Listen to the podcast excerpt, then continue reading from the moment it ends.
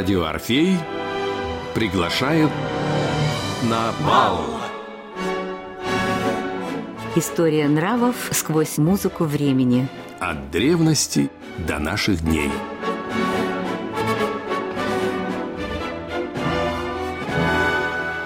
Программа подготовлена при финансовой поддержке Федерального агентства по печати и массовым коммуникациям.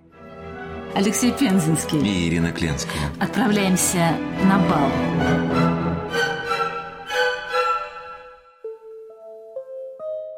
Тем более, что сегодня нас ожидает путешествие в Америку эпохи до промышленного производства. Она узнала, что и мир, и удача не дают счастья. Сестра Кэрри. Роман Теодора Драйзера, первый евроман, написанный в 1900 1900 год.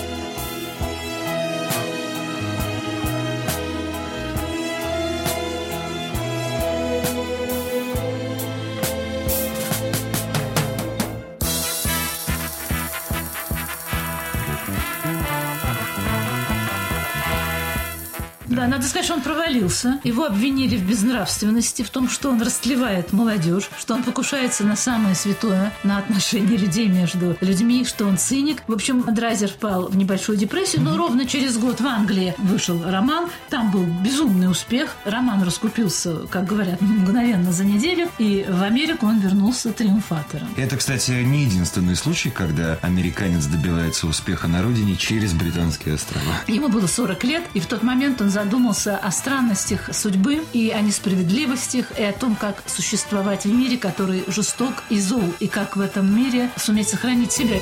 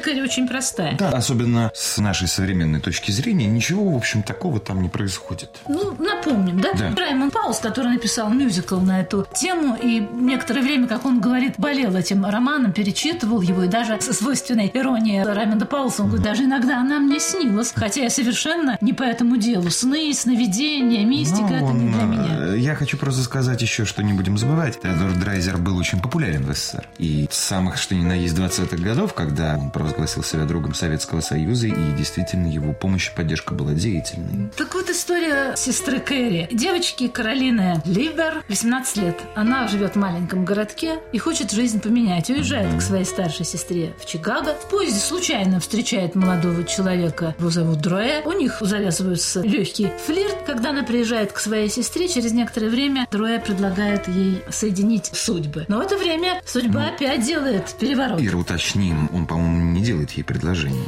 Да, она Он становится его любовницей. Он делает ей интересное предложение, а это совсем другое. Да-да.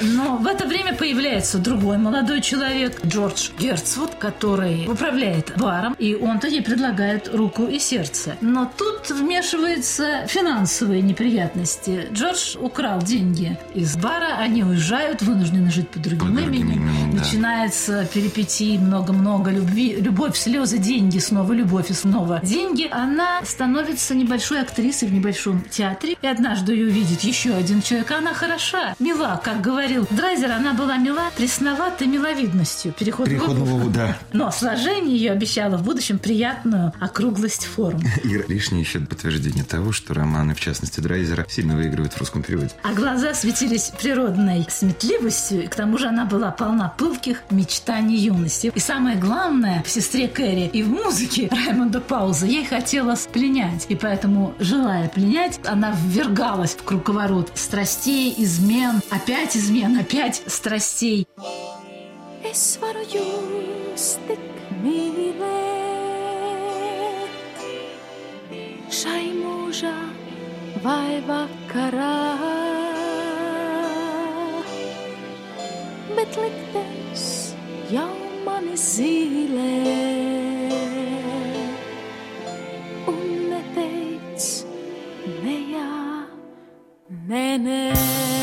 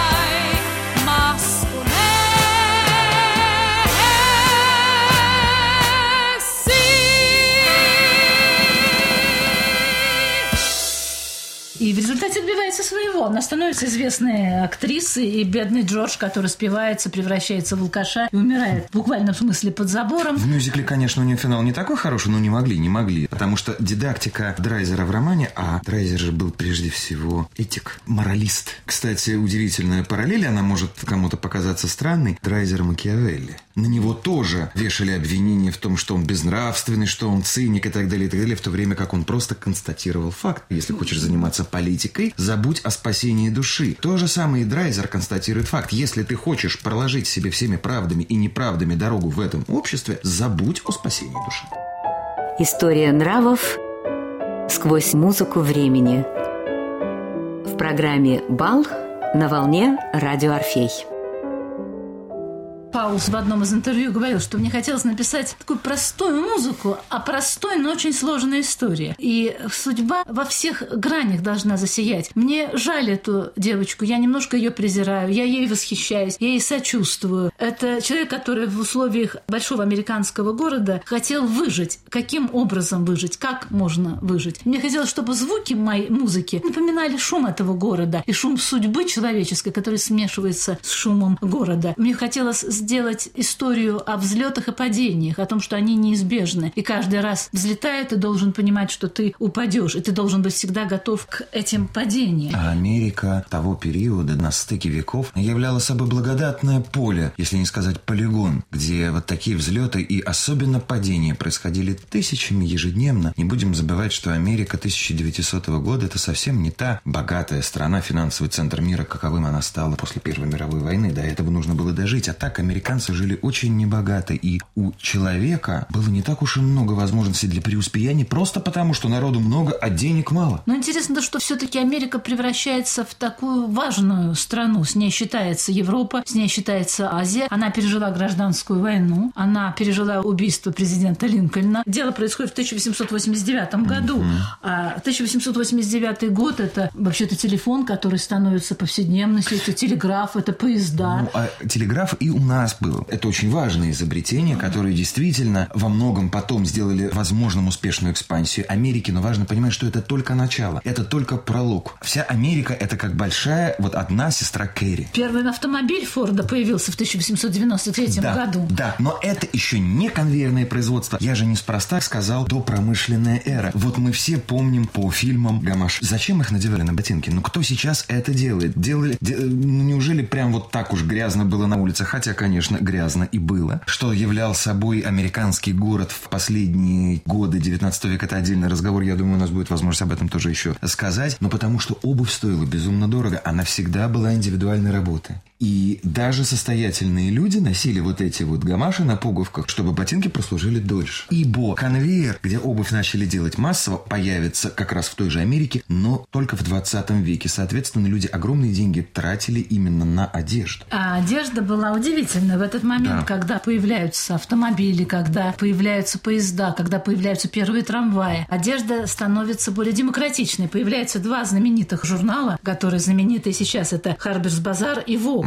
1893 год. «Вог» и известные модельеры, художники начинают публиковать моды. И это становится таким высшим классом и высшим стилем, как одеваться. Убираются корсеты. Женская одежда приобретает, с одной стороны, очень практичной становится, а с другой стороны, чрезвычайно изящной и пленительной. То, что нравилось сестре Кэрри. Появляются такие рюшечки на панталонах, появляются роскошные нижние юбки, которые называются фру-фру. Накрахмаленные они привлекают и делают, как писал один журналист в журнале «Вок», что женщина превращается, с одной стороны, в земное создание, но это земное создание имеет неземное очарование. Стоимость такого платья доходила до 150 долларов, в то время как годовое жалование американского офицера составляло 4,5 тысячи долларов, и это было очень высокое содержание. А вот, скажем, за услуги акушера, то есть сколько стоили роды, как вы думаете, 35 долларов. Семья из пяти человек, и это позднее, кстати, это уже после, по-моему, 18 года подсчет, это вот, который я видел. Семья из пяти человек в год тратила на еду 600-700 долларов. Представляете, какая дешевая была еда? Да, но при этом совершенно непонятно, почему 70% американцев не доедали. Это сейчас она нам кажется дешевой, а зарплаты-то какие были. Тогда, если на улице валялся дайм, 10-центовая монета, кстати, они чеканились еще из серебра, у нее было мало шансов залежаться. Но если яблоко стоило 2-3 цента. Это, вы знаете, по поводу общества равных возможностей, есть старый американский анекдот, я думаю, восходящий как раз к той же эпохе, когда у миллионера, уже пожилого, в Америке репортер берет интервью и спрашивает, как вы добились успеха? Он говорит, ну, я вот приехал в Нью-Йорк, у меня было всего в кармане 2 цента. Я купил за эти 2 цента яблоко, помыл и продал за 5 центов. А потом, говорю, что вы сделали? А потом я на эти 5 центов купил уже два яблока, помыл и продал за 10 центов. Говорит, а потом? А потом, говорит, умер мой дедушка и оставил мне в наследство 3 миллиона долларов.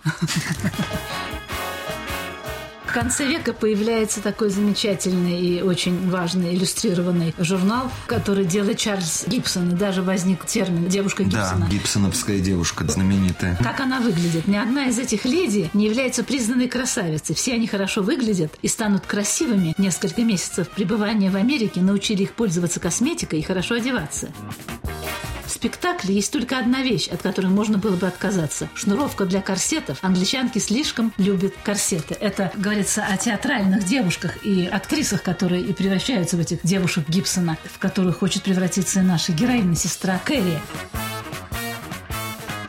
Театр получает огромную популярность. Большим артистам вручают большие награды, государственные премии, награды, медали. И сестра Кэрри поэтому не случайно мечтает о театре. Из маленькой актрисы она превращается в драматическую актрису, которая популярна чрезвычайно. Вообще сцена в Америке фактически единственный путь девушки, ну, скажем откровенно, из низов, для девушки, которая может рассчитывать только на себя, это фактически был единственный нормальный, социально приемлемый путь к преуспеянию. И хорошо, потому что в некоторых аристократических монархиях Европы и эти пути были перекрыты, ну, такие как Австро-Венгрия. Там у актрис была определенная репутация, и там в стоимость билета купленного, как говорится, входили вещи, ну, неприемлемые для американок. Кстати, русские журналы, прогрессивные, демократические, писали то, что мне доводилось читать именно в последнюю четверть 19 века, с каким восторгом они писали об американских женщинах, об их самостоятельности, об их готовности открывать собственный, как там это слово транскрибировалось, бизнес.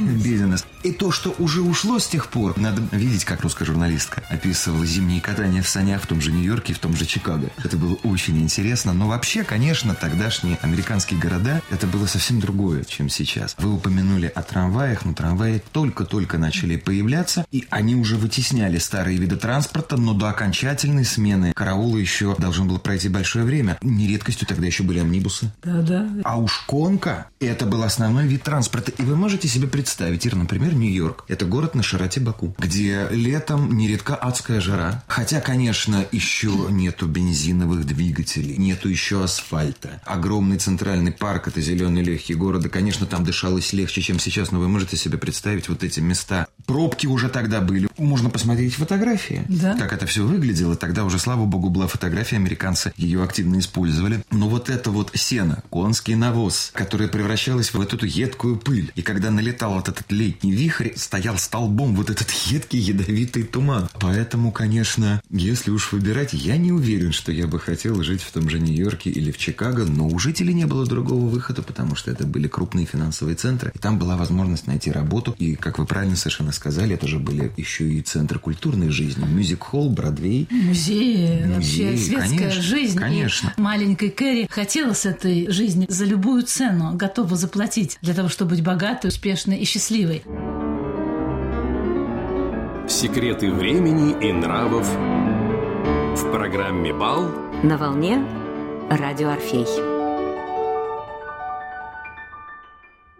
Начинается увлечение спортом. Надо сказать, что в этот же момент женщины получают право избираться. Они начинают очень активно участвовать в политической жизни. Они считают, что женщина может многое, она таких же возможностей, как и мужчина. Кстати, любопытно обратить внимание на результат этой победы в материально-финансовом исчислении. Если, скажем, в 80-х годах 19 века мужчина, один работающий, мог содержать семью из двух-трех человек вместе с неработающей женой, платить за продукты, за одежду, одежду, За развлечения. развлечения, За разумеется, игрушки детям на их обучение и так далее, и так далее, то уже в начале 20 века мужчина и женщины вынуждены оба тянуть лямку и, извините меня, вкалывать, чтобы вырастить хотя бы одного ребенка. Вот так вот получилось. Бог его знает, как это вышло. У Раймонда Паулса красивая музыкальная история и нежная музыка. Один из эпизодов «Мелодия дождя», кажется, она называется. Потому что дождь, любимая, как говорит Раймонд Паулс, его состояние. Он латыш, и климат Латвии дождливый, морской. И когда дождь соединяется с морской волной, красиво и печально. Но в то же время, как интересно, без уныния. Без уныния. И он сказал, что я хотел бы в музыке передать это состояние без уныния, что все бывает и все проходит. По-разному заканчиваются мюзикл и роман. Роман заканчивается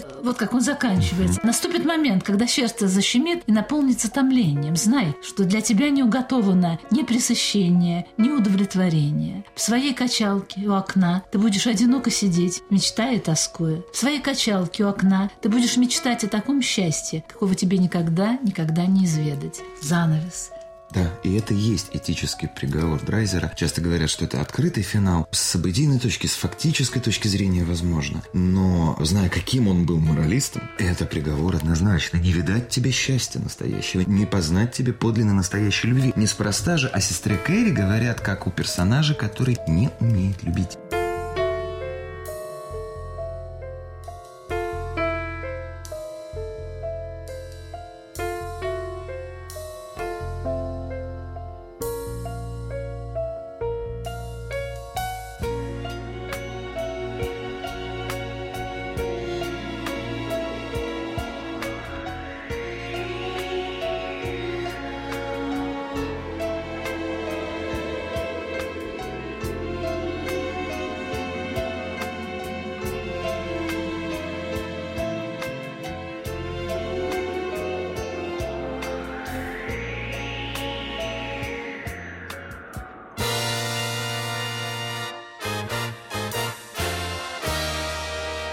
Ведь а мюзикл заканчивается по-другому. Да, там Ей- все наказаны. Все наказаны и наказаны конкретно. Ей предлагают главную роль, она соглашается счастлив, но в последний момент на эту роль назначают другую актрису. Потому что, как объясняет режиссер, ты, Кэрри, любить не умеешь. Ты не понимаешь, что это такое. Ну, то есть здесь вмешивается Господь из машин, на самом деле. -то. Ну, Ex Machina. И когда Раймонса Пауса спросили, а почему вы так изменили финал? Ну, во-первых, он сказал, это было такое время, когда нужен был конкретный финал, конкретное наказание за конкретное преступление. Иначе бы не поняла ни публика, ни худсовет. А преступление в чем? В том, что человек в несчастье, в том, что человек не встретил такой любви, за которую он был бы готов пожертвовать своей жизнью. А стоит ли любовь жертв? И нужно ли жертвы? Если жертвы нужны, любовь ли это? Возникает вопрос у современного человека.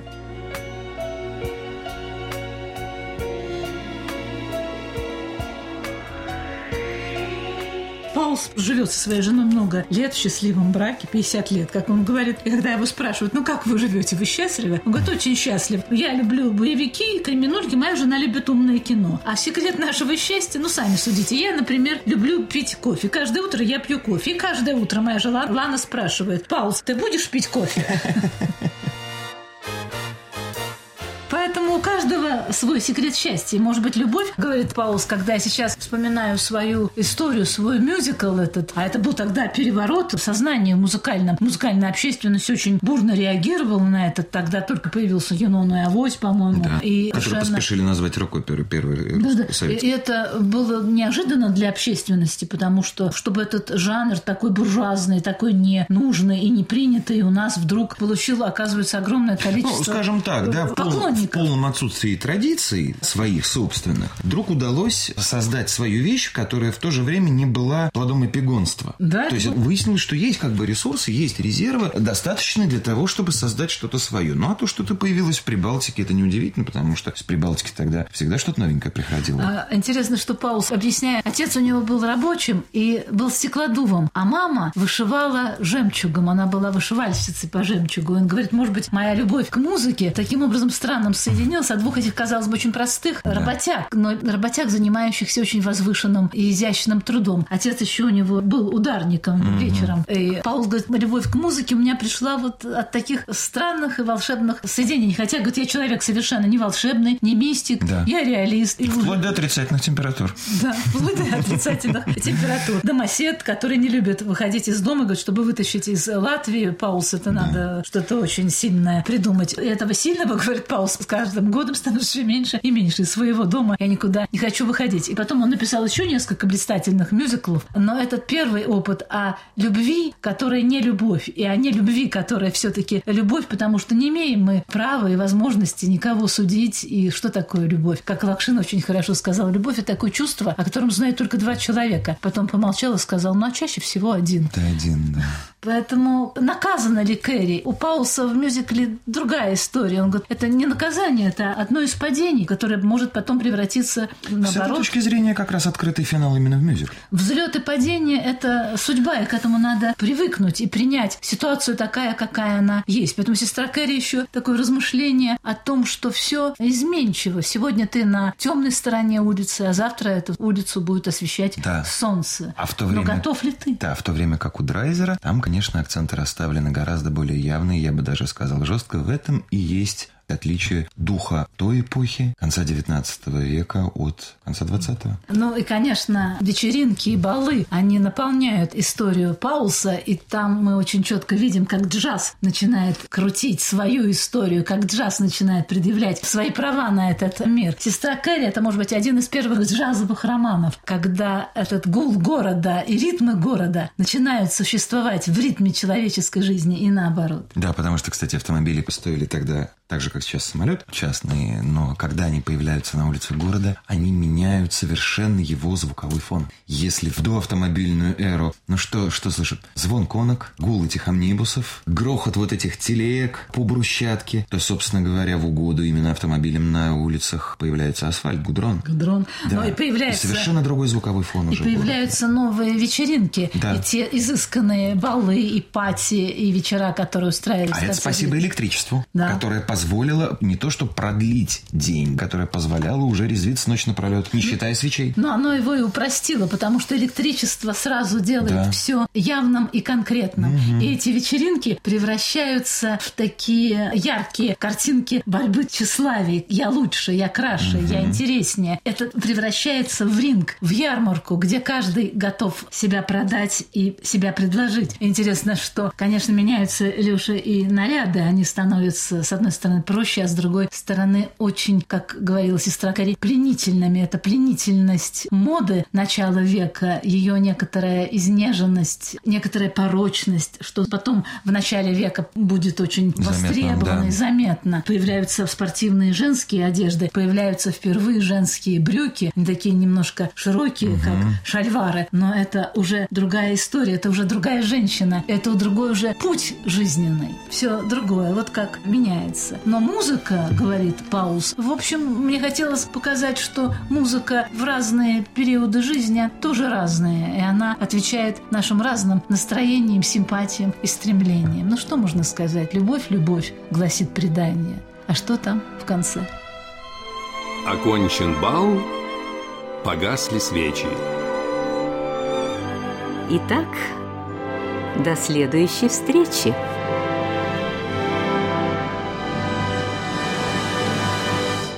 Программа подготовлена при финансовой поддержке Федерального агентства по печати и массовым коммуникациям.